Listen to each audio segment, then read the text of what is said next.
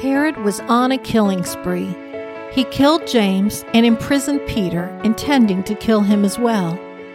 The other disciples gathered at the home of John Mark's mother Mary to pray for Peter's safety. While they were praying, Rhoda, Mary's servant girl, heard knocking on the door and went to answer. It was a dangerous decision. They were risking their lives gathering together to pray. What if it were soldiers come to arrest them just as they had arrested Peter? But Rhoda answered the door nonetheless. Imagine her surprise when she heard Peter's whispered voice asking her to let him in.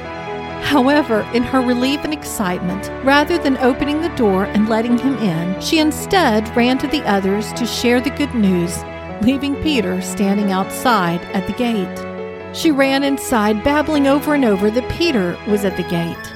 But those same believers who were praying for Peter's release didn't believe that it could actually happen. They had insisted she had seen an angel and not Peter himself. In the meantime, Peter continued knocking until someone else finally opened the door and saw for themselves it was him. Peter motioned for everyone to keep silent until he was inside. Then he shared how the Lord had delivered him. He told them to go share with the other brethren. Then he went on his way to another place. The next morning, chaos ensued at the prison when no one could figure out what happened to Peter. Herod sent out search parties and when he couldn't be found, Herod ordered all the guards to be killed.